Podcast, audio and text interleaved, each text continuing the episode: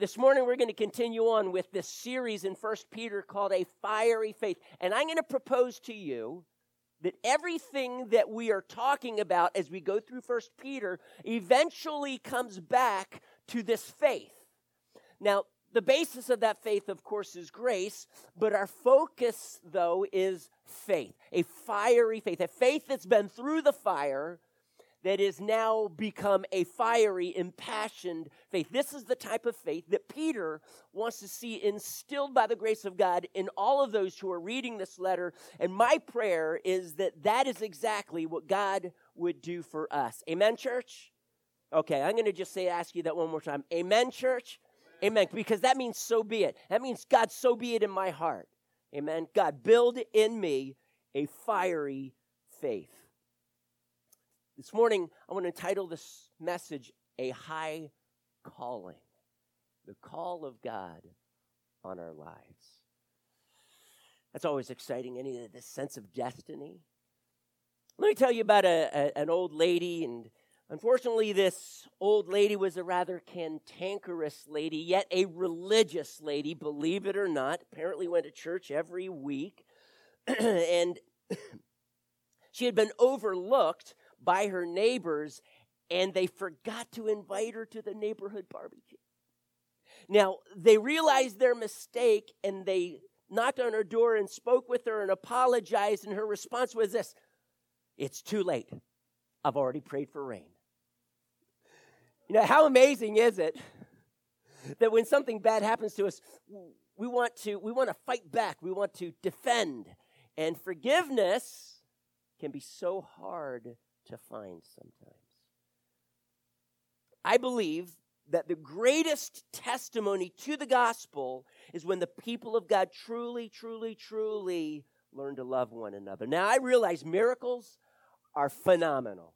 God uses miracles. Jesus healed people, church, amen? And that ignited something in them a curiosity, a longing, even a faith that spark that would reach out and say, I believe in Jesus. Miracles are important. But miracles don't always happen. I do believe they happen. People are raised from the church, even in our day, church, even in our day. You may never see a miracle. I've, I've seen them. You may never lay hands on someone who's sick and they're instantaneously healed. I pray, though, that that would happen in your life, but it may not. But here is one thing that you can do, and you can do it every day, and you can love when it seems the most impossible to. And it is this love that is the hallmark of Christians. By love, they will know that you're my disciples. You remember when Jesus spoke that in the Gospel of John? Love is absolutely central and is the, the greatest testimony to the gospel. It, it, it, grows, it grows like a fire. It grows like a fire. And if it grows like a fire, then I would say this that the hurts and verbal barbs against us act like buckets of water to douse those flames. But remember, Peter said, add to your Philadelphia agape, add to your brotherly love, the love that you have amongst us, this agape, this sacrificial love that goes above and beyond the, okay, I'm going to tolerate you, I'll live with you, I'll do the best I can, and I will say the, try to say the right things and do, and this agape love is sacrificial. I want to talk about that sacrificial love this morning, and I want to talk about this concept of adding agape to your Philadelphia, this call of God. I want to put flesh and bones to that concept then of agape love. And I believe Peter does that for us as we go through 1 Peter chapter 3. We're going to read in just a moment verses 8 through 13. How many of you know who Robert E. Lee is? Come on now, about every hand should be raised right now. Robert E. Lee. Robert E. Lee, a general, perhaps the most well known, famous general of the South for the Confederate Army. President Jefferson Davis uh, set him in, and he, he, he was considering a promotion for another general called W.H.C. Whiting. Whiting, however, became very jealous of Robert E. Lee Robert E. Lee excelled. He was a people person, and yet he was a go getter. He was full of tremendous boldness and fire, and he, he won the, the heart of the president of the South, the Confederacy. He won the heart of the people, the soldiers. And Whiting became very jealous of him and actually began to spread rumors amongst the people about Robert E. Lee. So when, when, when Jefferson Davis came to Robert E. Lee and explained that he wanted to give Whiting this very significant promotion, he asked for Robert E. Lee's opinion about Whiting. And it's recorded that Robert E. Lee began to endorse and actually highly praise General Whiting. And the fellow officers pulled Lee aside and asked him if he had forgotten Whiting's horrendous, slanderous accusations, rumors that he had begun to spread about Lee. And this is what Lee said. This is how he responded I understand the president wanted to know my opinion of Whiting, not Whiting's opinion of me. That's love in the face of a man that opposed him out of the other man's jealousy, Lee took the high road and he actually praised him because he saw the gold in Whiting and the good that was there and the impact, the positive impact that he could have for the South, and he praised him. He did not throw barbs, he did not speak against him. He did not slander him as Whiting had done to him. And he responded in love. It's been said blowing out someone's candle, someone else's candle, will never make your candle shine any brighter. Amen. Newscaster da- uh, David Brinkley once advised, he said this a successful man is one who can lay a firm foundation with the bricks others have thrown at him. That's, that is what I want to do. I need more bricks to build what God has called me to build. I'm sure you do too. Just realize that some of those bricks will be hurled at you. They will find their mark and they will hurt. And God is calling you to take that high road and take that brick and lay it as a foundation for you to stand upon. This is what Jesus did. What bricks have been thrown at you lately? And what have you done with them? Have you thrown them back? Oh, goodness, I'm sorry. I, I, don't mean to laugh at this point. This is actually a serious question. I'm just reminded of Home Alone in New York City.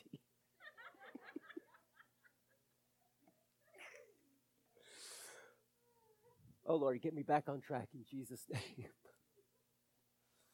oh, the things in your pastor's mind sometimes. Wow. First Peter chapter 3. Let's do this. Let's read some scriptures and we can dig into this concept. What bricks have been thrown at you lately, and what have you done with them? Peter tells us in verse 8, he says, Finally.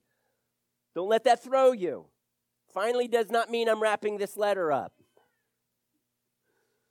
Whenever you hear me say, okay, church, finally, don't get too comfortable. Finally, all of you live in harmony with one another. Be sympathetic. Love his brothers. Be compassionate and humble. Do not repay evil with evil or insult with insult, but with blessing, because to this you were called, so that you may inherit a blessing. For whoever would love life and see good days must keep his tongue from evil and his lips from deceitful speech. He must turn from evil and do good. He must seek peace and pursue it. For the eyes of the Lord are on the righteous, and his ears are attentive to their prayer. Church, God's ear is attentive to your prayer. But the face of the Lord is against those who do evil. Verse 13 Who is going to harm you if you are eager to do good. There are five charges that we see here in verse 8. I'm not going to dig into them like we did in Life Group. Life Group leaders, awesome job, by the way. um, really digging into these five charges. Live in harmony with one another. Be sympathetic. Love as brothers. The Philadelphia here. Be compassionate and humble. Lee, General Lee was humble. All of these have this sense of one another, loving one another as comrades, as you may have heard this term before, as foxhole brothers.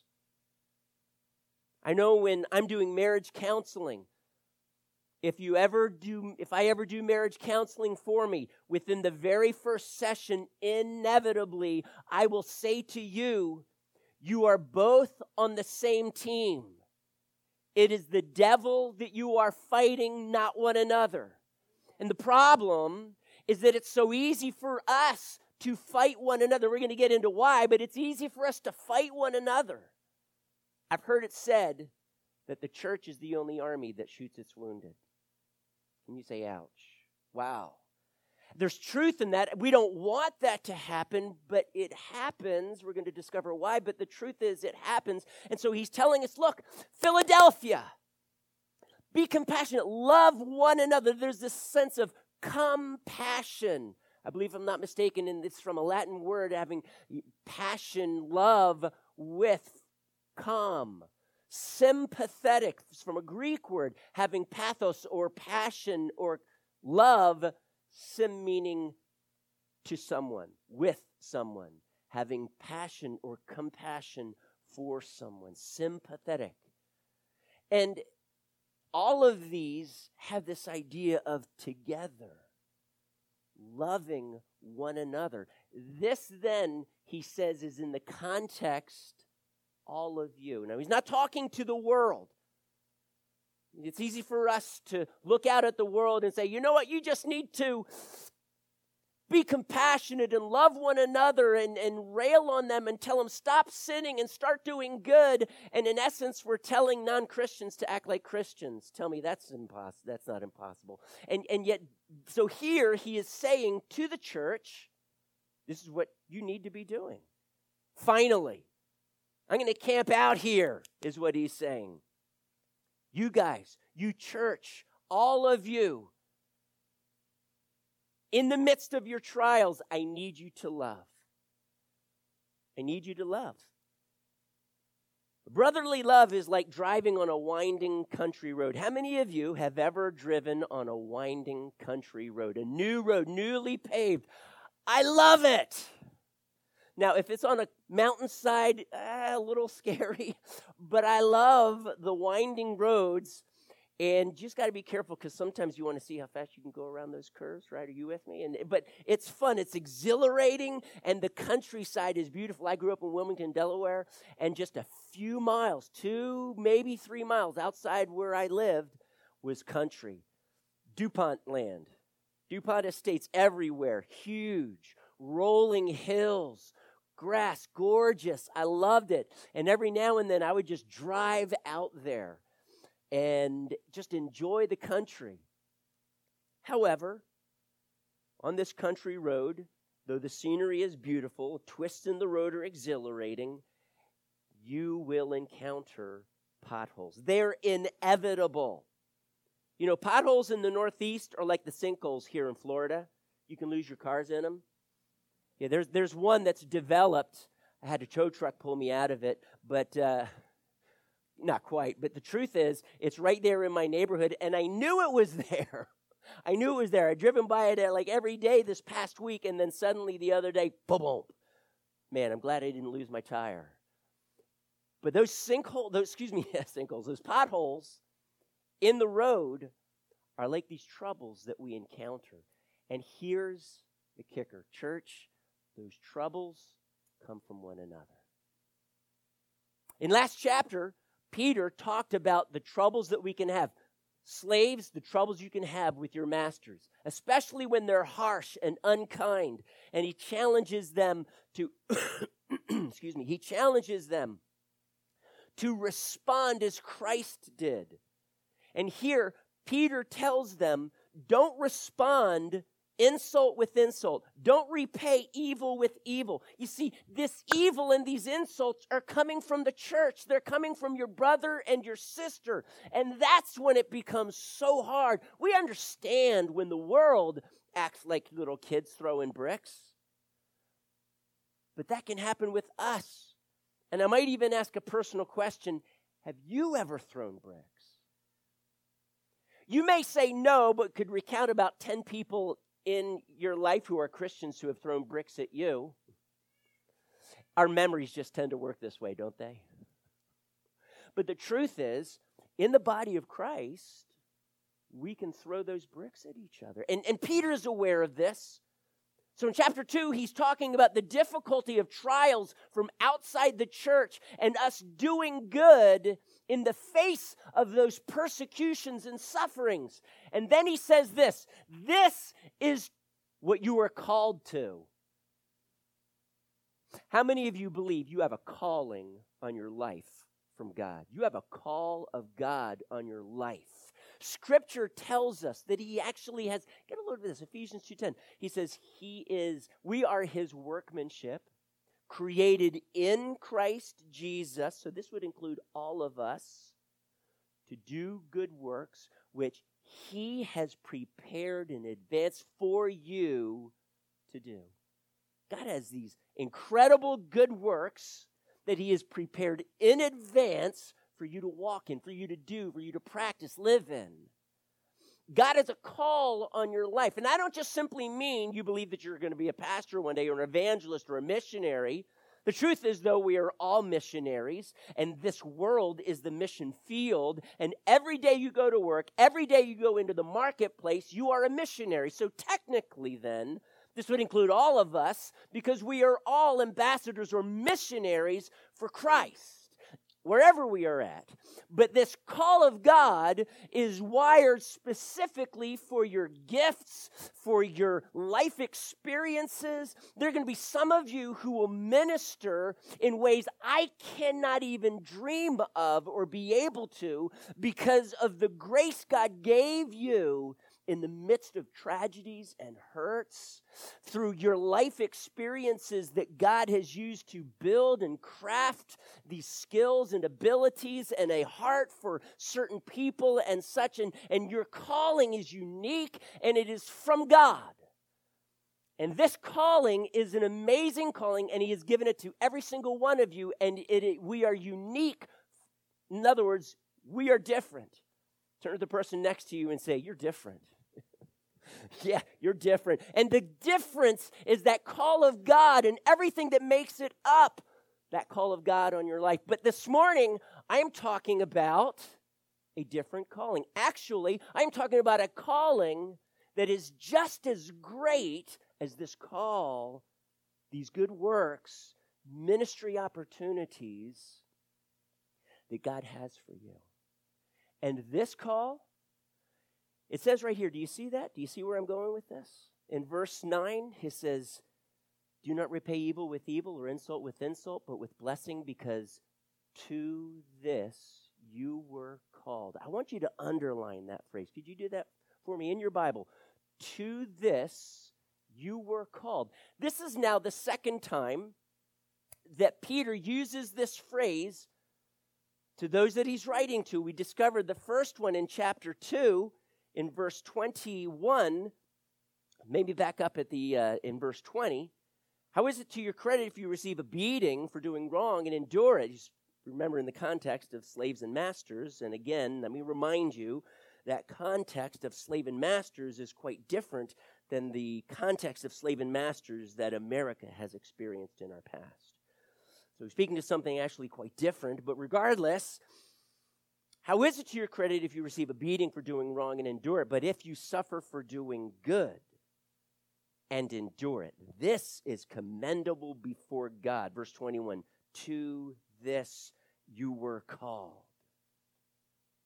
Christ even leaving us an example. Church, the call of God on your life is to be able to respond with not retaliation, but love with blessing. Add to your Philadelphia agape, the sacrificial love that in this case, in the face of brothers and sisters hurting you, that you bless them, that you do good. This is the call of God. And I'm going to say it is as equally great as that special call of God that Ephesians 2:10 has for you this workmanship, this thing that God is doing in you and preparing and calling you to, that you get to walk out each and every day. This call is in the face of suffering, in face of hurts, insults, that God that you respond as Christ would. You see, the nature of hurts is this that many times they're only perceived. They are not real. Regardless, we feel the compulsion, real or simply perceived, we feel the compulsion to defend ourselves, don't we? We feel I've, I've, got, I've got to set this record straight. You can't say that about me. I've got, I've got to correct you. You know, Stephen in Acts 7, 6 and 7, before he was stoned to death, they made some false accusations, and he stood up and he preached the gospel, and at the very end, he set the record straight. However, in Acts 21, Paul is then given an equal opportunity. That offense, however, came from the brothers. James comes to him. Paul's in town in Jerusalem. And James says, you know what? It's been, this rumor's been spread around that you tell the, the uh, the Gentiles to forget about the, the law of God and that you have this particular view of the law, which was not exactly accurate. And Paul chooses not to set the record straight or defend himself at all. Instead, what happens is the Jews, now not the believing Jews, by the way, they were the ones who had these accusations, but the unsaved, the non Christian Jews, attacked him when he entered the temple, and Paul's life suddenly went south. Okay, it eventually curved west, and he ended up in the Roman in, in the city of Rome. Regardless, God's hand was on him. He protected him to the point where he was able to proclaim the gospel when he was under house arrest. And, and, and he says, It's become clear throughout the whole palace guard that I'm in chains for Christ. And so he had that opportunity. So even though Stephen defended himself, Paul, he did not. He did not. And, and I'm just going to let you know. And, and by the way, that defense was th- those were not necessarily attacks. They were, we've heard you say.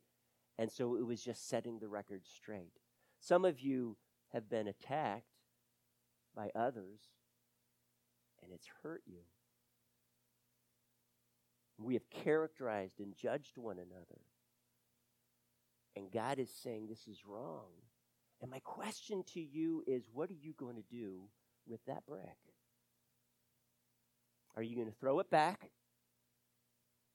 Or are you going to use it to build a firm foundation? I have been in that situation before and said, God, what do I do with this brick? I could be like Stephen. I could say, you know what? I'm going to set the record straight. I hope I would do it with love and compassion. But other times in which he said, you know what? That brick was not intended. That brick was intended for you, but it's not your brick. Lay it down and let me take care of it. I did mention that sometimes hurts are merely perceived hurts. And when we get hurt, I'm just going to caution you. You've heard me say this before go inquiring, ask. Don't assume that their heart was wrong or evil or against you. Go inquiring. Now, the truth is, sometimes it is. Sometimes their heart was wrong.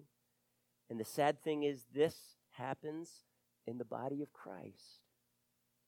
And the underlying challenge that Peter gives is the very first thing that you have to do is forgive. You have to be able to forgive. You know, instead of putting people in their place, I've heard it said, put yourself in their place. Did you follow me with that? Put yourself in their place. don't put them in their place.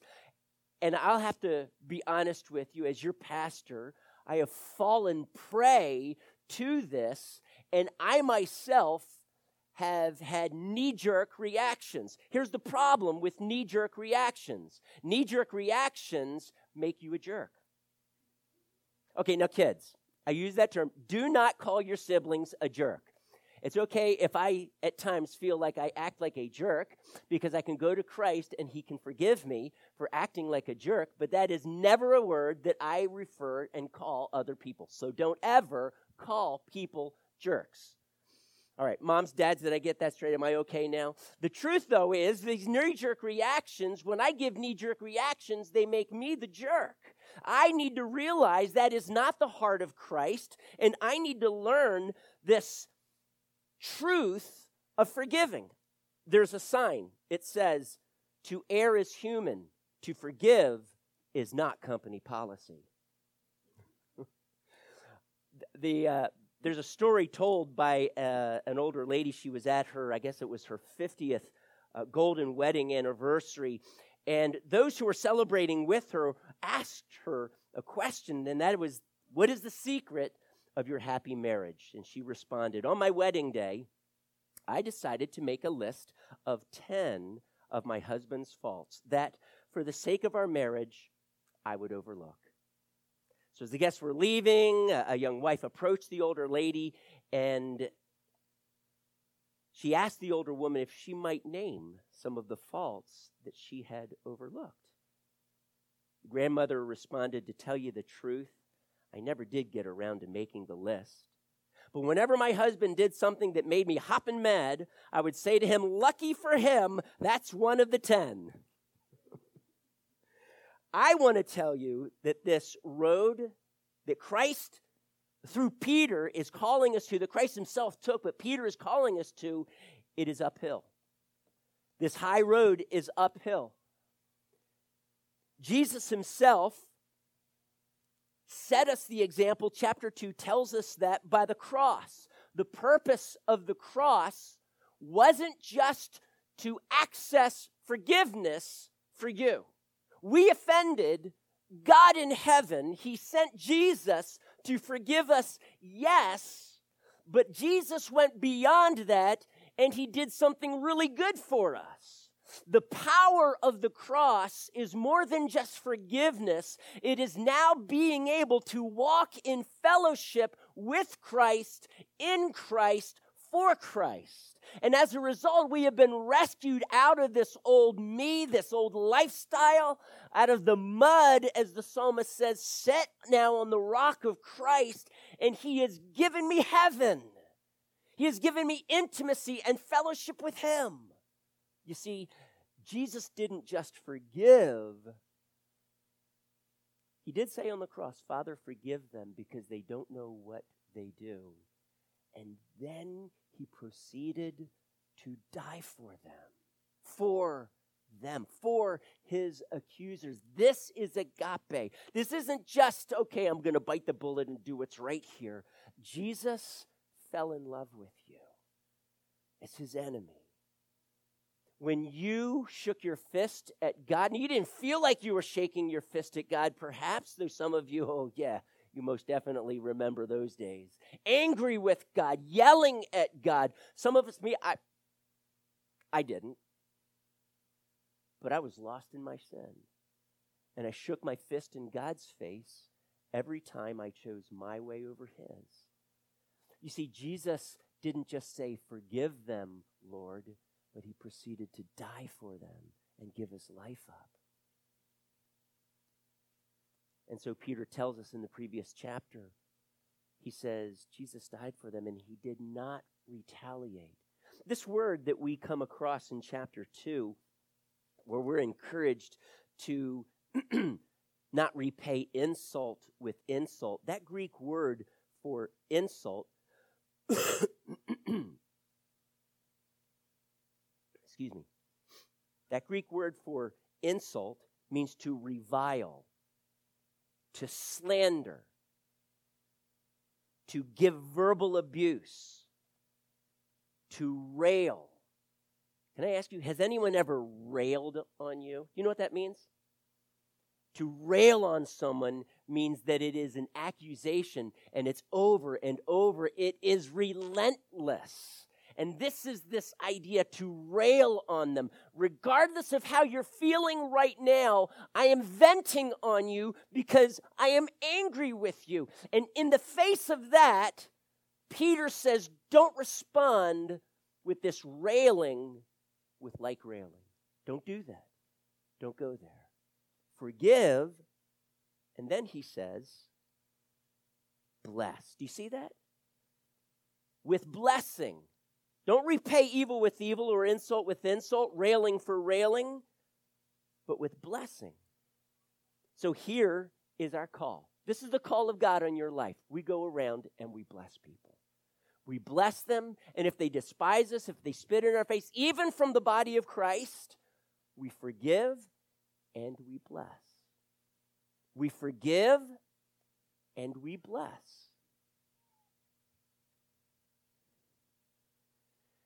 The end result then is if we learn to forgive and bless, we will be blessed. So Peter then walks us through this quote from Psalm 34. And I want you to see these two elements here in this psalm that he quotes. Do you want to receive a blessing? Do you want to inherit a blessing, which is what Peter is saying to them? If you do this, you will inherit a blessing. Do you want to receive a blessing? He says it with these words, though Would you love life? See good days? If you want to walk in God's blessing, if you want to be blessed, here's what you need to do. He says, don't retaliate. In other words, turn from evil, excuse me, keep your tongue from evil, your lips from deceitful speech. Don't speak those barbs. Don't retaliate. Don't say to them what they said to you. Don't get even. And then he goes on, not just don't retaliate, but he says, do good. Turn from evil, he says. You see it there? Do good. He must seek peace and pursue it. And so he's calling us, hey, church, seek peace, seek harmony, seek sympathy, seek to love his brother, seek to have compassion and be compassionate, seek to be humble before one another. Stop placing your own interests and your own personal value above others. Stop feeling as if you always have to defend yourself and have the last word. I think we just saying something else has the last word, right? We don't need to have the last word. Christ's death on the cross. That's the last word. That's what I need to walk in. I don't care what happens to me. I'll have to admit, emotionally, I wrestle with it at times. To take the high road, even though it's uphill, to take the high road means I forgive and I bless. And as a result, I will be blessed. So here's what I want us to do I want you to turn your Bibles right now to Psalm 133. Now, it's only three verses, it's not long. I'm not going to spend a lot of time on it, but it is exactly what Peter's point here is. So we've looked at Psalm 34, that's actually quoted. Now I want us to look at Psalm 133. Well, give me a, a minute as I am searching for it myself. Here we go. Psalm 133 says it's of David. In verse 1, he says, How good and pleasant it is when brothers live together in unity. That is his main point that he elaborates with the next two verses. How good and pleasant it is when brothers live together in unity, even when they throw barbs at each other, even when they hurt one another intentionally or unintentionally, perceived hurt or real hurt, how good it is when we respond with blessing, how good it is when we seek that unity, and no matter what, we seek to live in it and walk in it. You know, I, just wish that as we seek this unity, that both parties would always, always, always want that unity. Unfortunately, because of immaturity in us, that is not always the case. And you may try hard to breed this unity and live it out, and hard as you may try, it may not come. That is sad. You will experience that, I am sure, at least at some point, if not many points in your life. This is because even in the body of Christ, there is still that sin, there is still that corruption. It taints the way we perceive people, perceive words, perceive life. We are always wanting to protect this sense of I am valuable, even though the truth stands firm like a rock through all eternity. You are valuable. You are infinitely valuable because you are infinitely loved. God's love upon us, He has stamped us with this truth that the devil constantly wants to interrupt and, and, and set aside with this lie. This person's opinion of you is not that way. And we latch onto it and we feel like we have to defend ourselves. So, okay, no. How good and pleasant it is when brothers live together in unity. This is our goal, church. You know, I, I have often wondered, God, when you penned your word and spoke through godly men as they were carried along by the Holy Spirit, couldn't you have just made it a little clearer, little clearer, so that there was absolutely no arguments, no debates, no misunderstandings? We were all completely on the same page, theologically, practically, with life. There would be no need to discuss the word because it would just be so plain. I would imagine if that were the case, it would be about 10 times thicker than ours is today. But I believe that behind this, there is a secret plan of God. Can I let you in? I, I think there's a secret plan of God.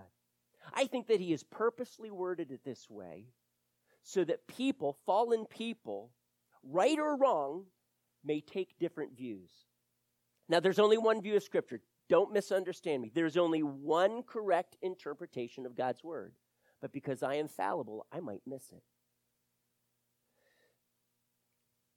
To keep the unity in the body of Christ means that beyond Jesus Christ, though I may disagree with you, I will never attack you.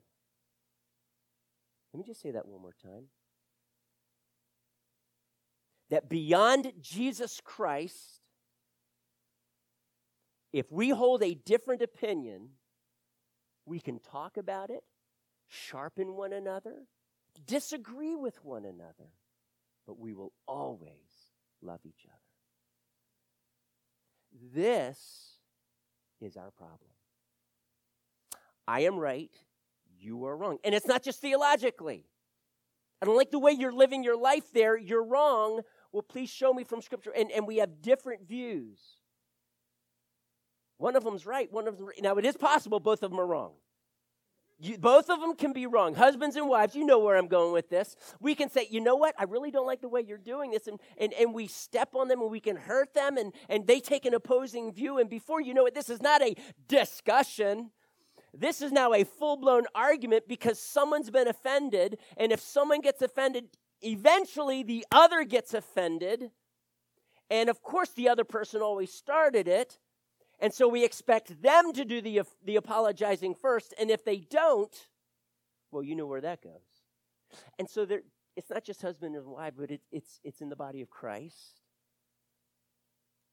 And we get offended. We find it difficult to forgive, and we especially find it difficult to bless in the face of being hurt. But how good and pleasant it is when brothers, husbands and wives included, brothers and sisters dwell together in unity. Now, th- this concept of dwelling together in unity or live together in unity, perhaps the greatest or most difficult place to, to be in unity is in a home. You get to see everyone's backside. You get to see it like every morning. You get to see it all the time.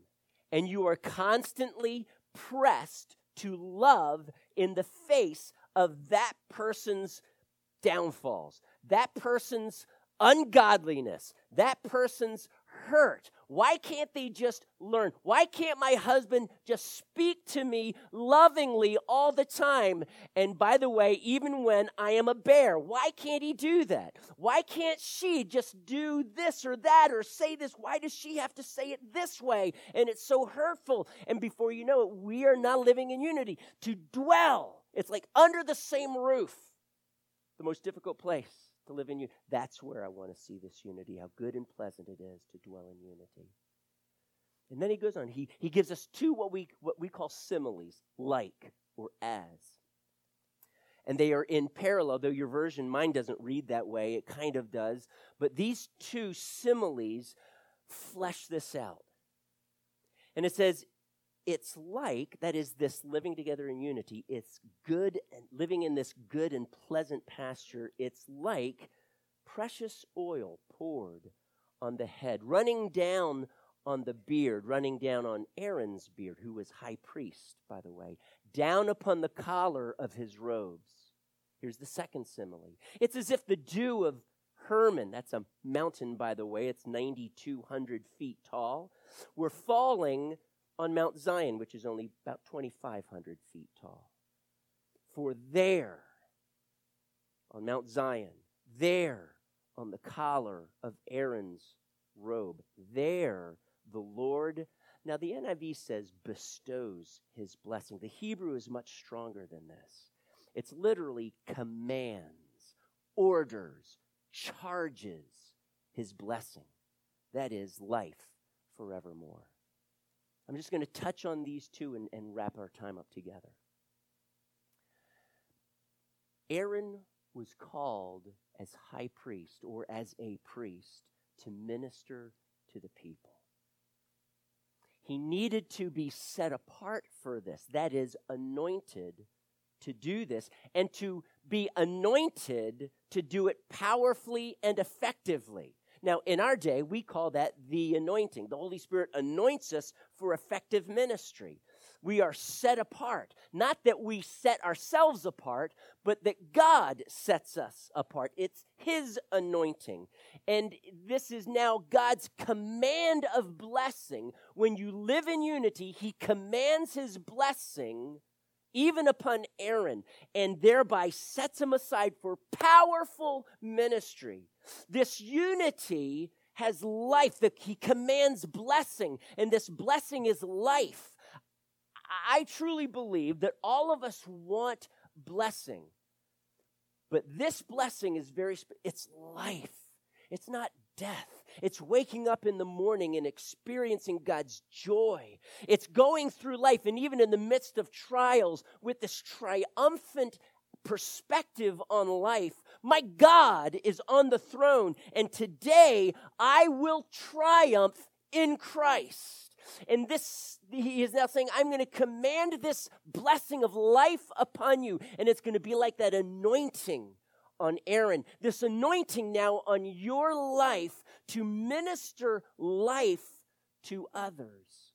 When we dwell in unity, God commands his blessing. Cole, when, when you live in unity with Mike and others, God commands. It's not a suggestion. He commands his blessing on your life and thereby anoints you for ministry, even to those who might potentially hurt you. He commands that blessing because you've chosen to live in unity. How good and pleasant that is. When it comes then to the next simile, the dew on Mount Hermon, you're aware of what dew is, but when you're up in high altitudes like this, I, have vacationed in the mountains, and it can get like 90 degrees up there. It can get just as hot in the mountain as it can in the valley, and it gets when it gets hot. But at night, it dips much much colder than it does in the valley. And Mount Hermon, 9,200 feet above sea level, that, that's pretty high. But what happens then with this drastic reduction in temperature is all of that moisture that was in the air, it's like God just squeezes it out like a wet rag. And that dew is so thick. The higher the altitudes, apparently, the, the greater the dew, the greater moisture, the condensation, like a light rain. And he says, It's that. I'm going to just, God, it's like God is saying, I'm just, I'm going to squeeze this blessing. I'm going to wring it out all over your life. See, Mount Zion he, he chooses Mount Zion because that is a metaphor for the people of God and the presence of God in their midst. That's where the temple was. That's where the people of God, there were many times when, when a, a prophet refers to Mount Zion, he's talking about the people of God. And he said, even where it says the mountains surround Jerusalem or Mount Zion, so the Lord surrounds his people.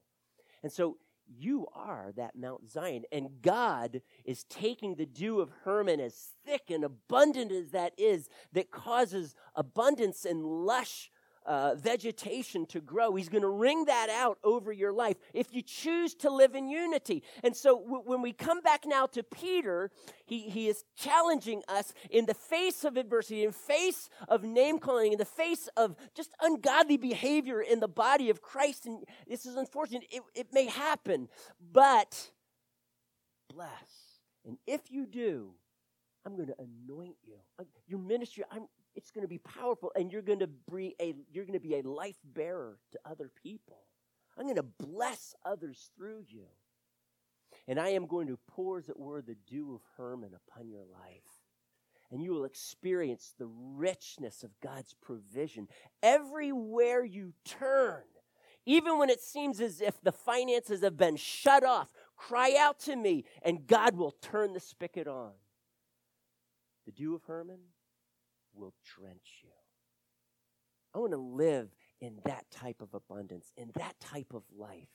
But the psalmist says the only way for that to happen is unity. Unity in your home, unity at work with other believers who see employment differently, see you differently. In the church, everywhere. God is asking us can you always be eager to do good? I'm going to imagine that not too long ago, you may have even written it down, a brick was thrown at you. And my question to you this morning is what have you done with that brick? What have you done with that brick? Have you chosen to forgive or are you holding on to it? Ready to throw it at that very person who threw it at you next time a negative word comes out of their mouth? Or are you going to forgive? Forgive means cancel the debt. You owe me nothing, nothing, nothing. That means you're going to drop that brick and you're going to place it squarely at your feet.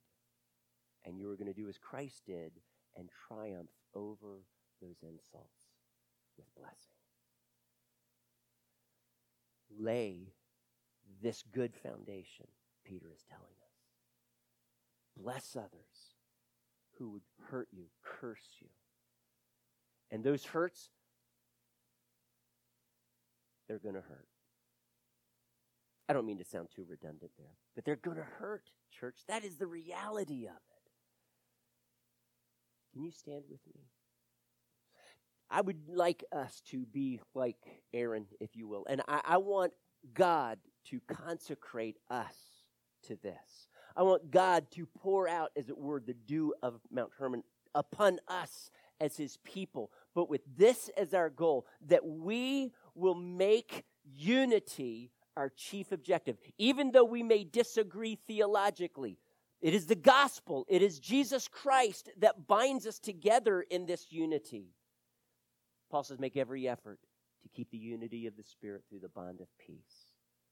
Are you seeking peace? Are you seeking reconciliation? Are you seeking to love even when persecuted? I am going to venture to say, can we kill the lights, guys? I'm going to venture to say that some of us here this morning need to forgive and not just forgive. Because maybe some of you have, but you are not responding with blessing. May God show us, may God teach and show me, even in the most difficult of situations, how can I speak blessing? How can I speak love? How can I take this brick and lay a good foundation? If God is ministering to you,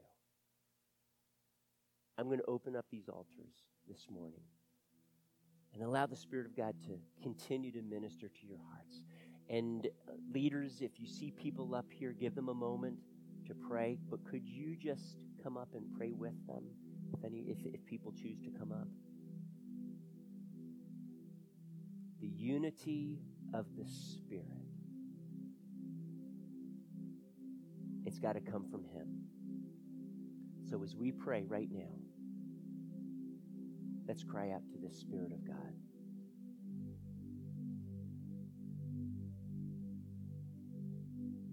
Father, the stuff of life has happened, and some of it has hurt. It has gone deep. We've held on to it. We've held grudges. Perhaps, Father, we are holding that brick in our hand right now, and you're saying, lay it down. Take the high road, up the hill as it is. Take the high road and forgive and then bless, love, add to your Philadelphia agape and sacrifice.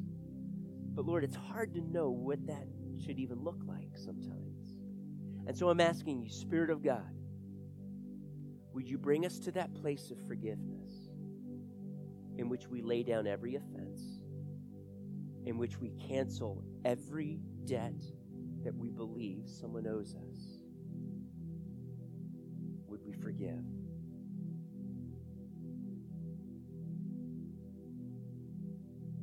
Would we not return insult for insult or hurt for hurt?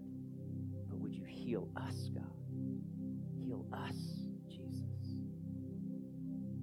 And I ask you, Lord, that you would show us now by your Spirit how we can bless, how we can speak lovingly, how we can respond in the heat of the moment with the very words of Christ. We could love even those who at the moment feel like our enemies. Spirit of God, would you help us right now? We want to walk in that blessing of life. We want to walk as, as Aaron was set apart by you for ministry. God, set us apart as your beloved, as those who are called to give blessing in the face of insults. God, we want to respond as Jesus did. Help us, God, and set us apart and wring out, as it were, from heaven your blessings Every step that we take, God, every step that we take,